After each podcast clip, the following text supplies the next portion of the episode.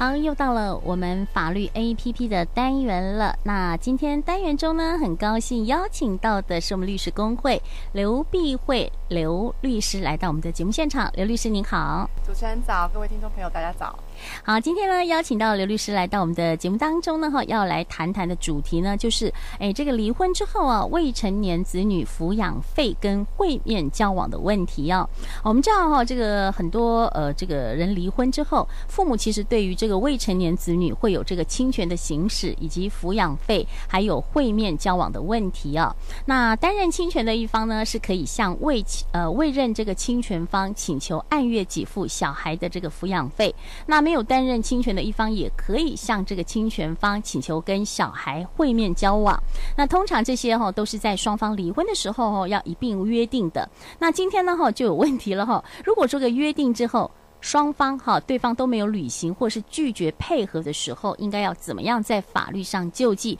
以及要如何约定才能够更确保将来的权益行使？所以今天呢，哈，就邀请到刘律师来跟大家来这个说明。那首先呢，要请教一下刘律师，就是这个离婚之后，如果对方没有按照约定哦，呃，这个付抚养费啦，是不是可以用这种理由说，哎，我不让他见小孩？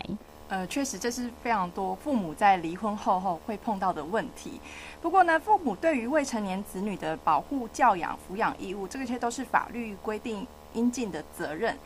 纵使双方离婚后，孩子的亲权不论归何方所有，那他方都不会因此免除对于孩子的抚养义务。也就是说，不负亲权的一方仍有满足子女被抚养的义务，也有，也就是负。抚养费的责任，因此不要认为说，呃，自己不是小孩的侵权人，或者说我没有去看小孩就可以不付抚养费了。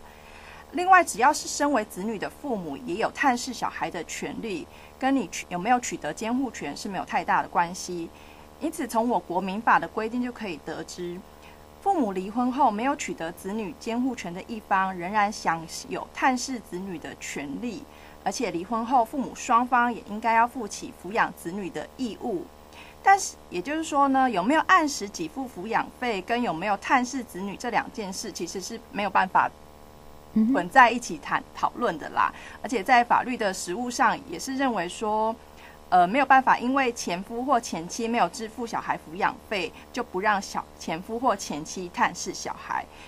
因此就是说呢，对方有没有按约定抚养费，或者是说根本就没有付抚养费的，也不能因为这样子就不让他探视小孩。嗯，是好。那可是呃有呃就是没有拿到哎这个抚养费。呃，我就说，哎，我小孩不给你探视，这是不行的。对对啊，不行的话，那如果说，哎，你没有按照这个离婚协议啦、调解笔录，或是法院裁定要按时给付我抚养费，那应该要怎么做才对呢？对，如果是双方在离婚协议书中有关于抚养费的部分有约定一个禁售强制执行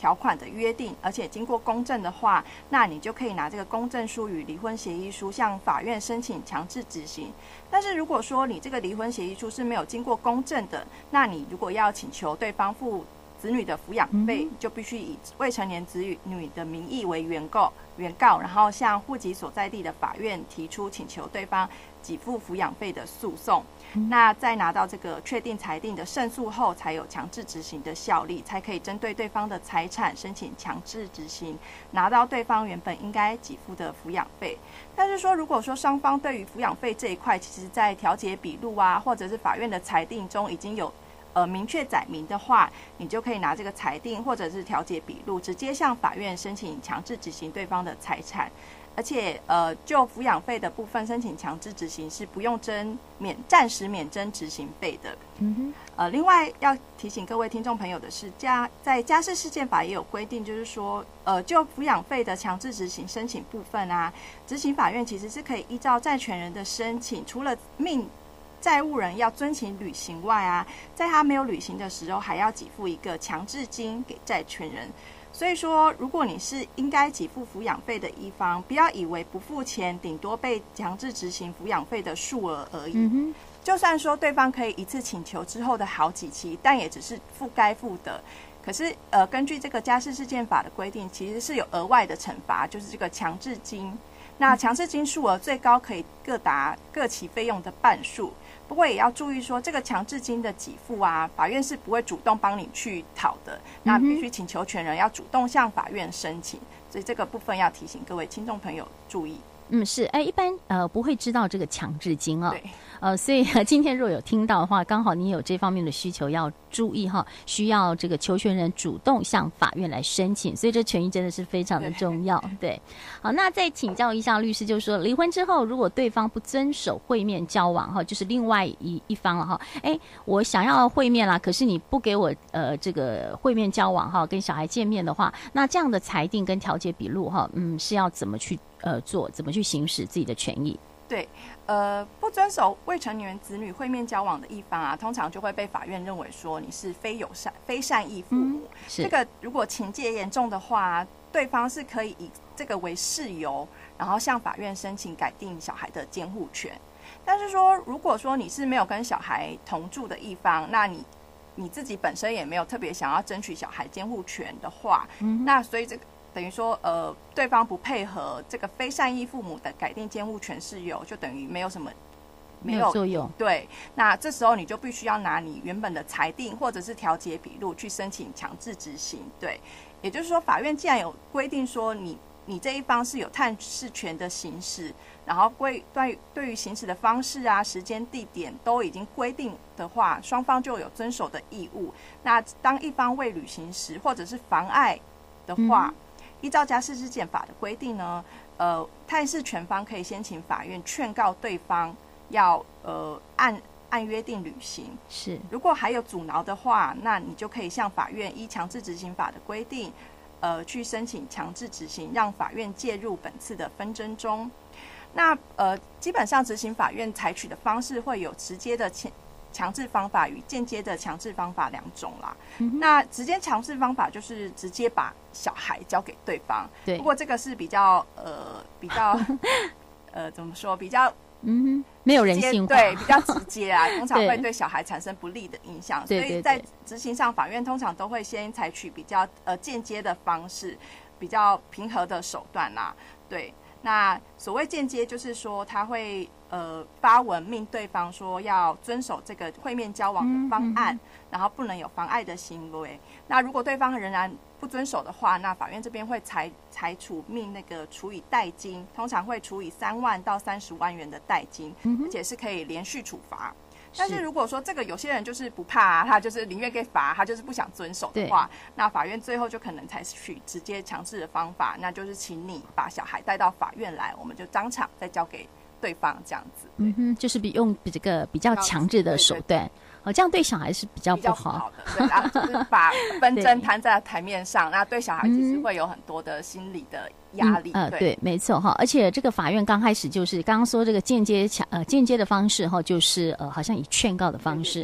啊，如果你不履呃不履行的话，那我就可能就用财罚这个罚金的方式哦，真的不行的话才会强制把这个子女哈带到呃这个当场去交给对方哦，这个是不太好的哈啊，请大家多注意了哦。那我们知道这个现行的民法已经修。修正子女现在成年是十八岁，那如果说之前签订的离婚协议书或是调解笔录啊，那如果说是约定说对方应该付小孩抚养费到二十岁，那现在子女成年又是十八岁，那这样会不会有什么影响？对，这也是目前很多民众会遇到的问题。嗯哼，不过因为呃这个成年的年龄改到十八岁是一个重大的变革，所以它其实呃在一百零九年修法的时候会定有两年的缓冲期，那就在呃。不过，因为配合这个条文的施行，它是在一百，就是今年一月一号是开始施行，就是把民法的成年年龄下修到十八岁。呃，在民法总则施行法第三条之一第三项也有规定，就是于中华民国一百一十二年一月一日未满二十岁者，于同日前依法令、行政处分、法院裁判或契约已得享有至二十岁或成年的权利或利益。自同日起，除法律另有规定外，人等继续享有该权利或利益至二十岁。所以，依照这个条文的规定，你在呃今年一月一日前有签立呃抚抚养费给付的协议，或者是法院的呃调解笔录，如果是以成年，你们是约定是说要给付到成年日的话，嗯、那在新法施行后，还是要给付到小孩的成年日，就是二十二十岁。对，嗯哼，所以还是照以前的规定就对了。对对，那时候约定的成年日是二十岁的话，就是依照当时的约定。哦、是不会因为说现在改了十八岁 就提前两年了。OK，好，那我们今天呢哈，呃，跟刘律师哈，请刘律师来跟大家说明的哈，就是呃，跟这个婚姻哈，万一离婚之后这个会面哈，以及这个。呃，就是万一不给付这个抚养费的这个问题，那针对这样的问题呢，我们的刘律师有没有其他需要再跟听众朋友们来做补充的？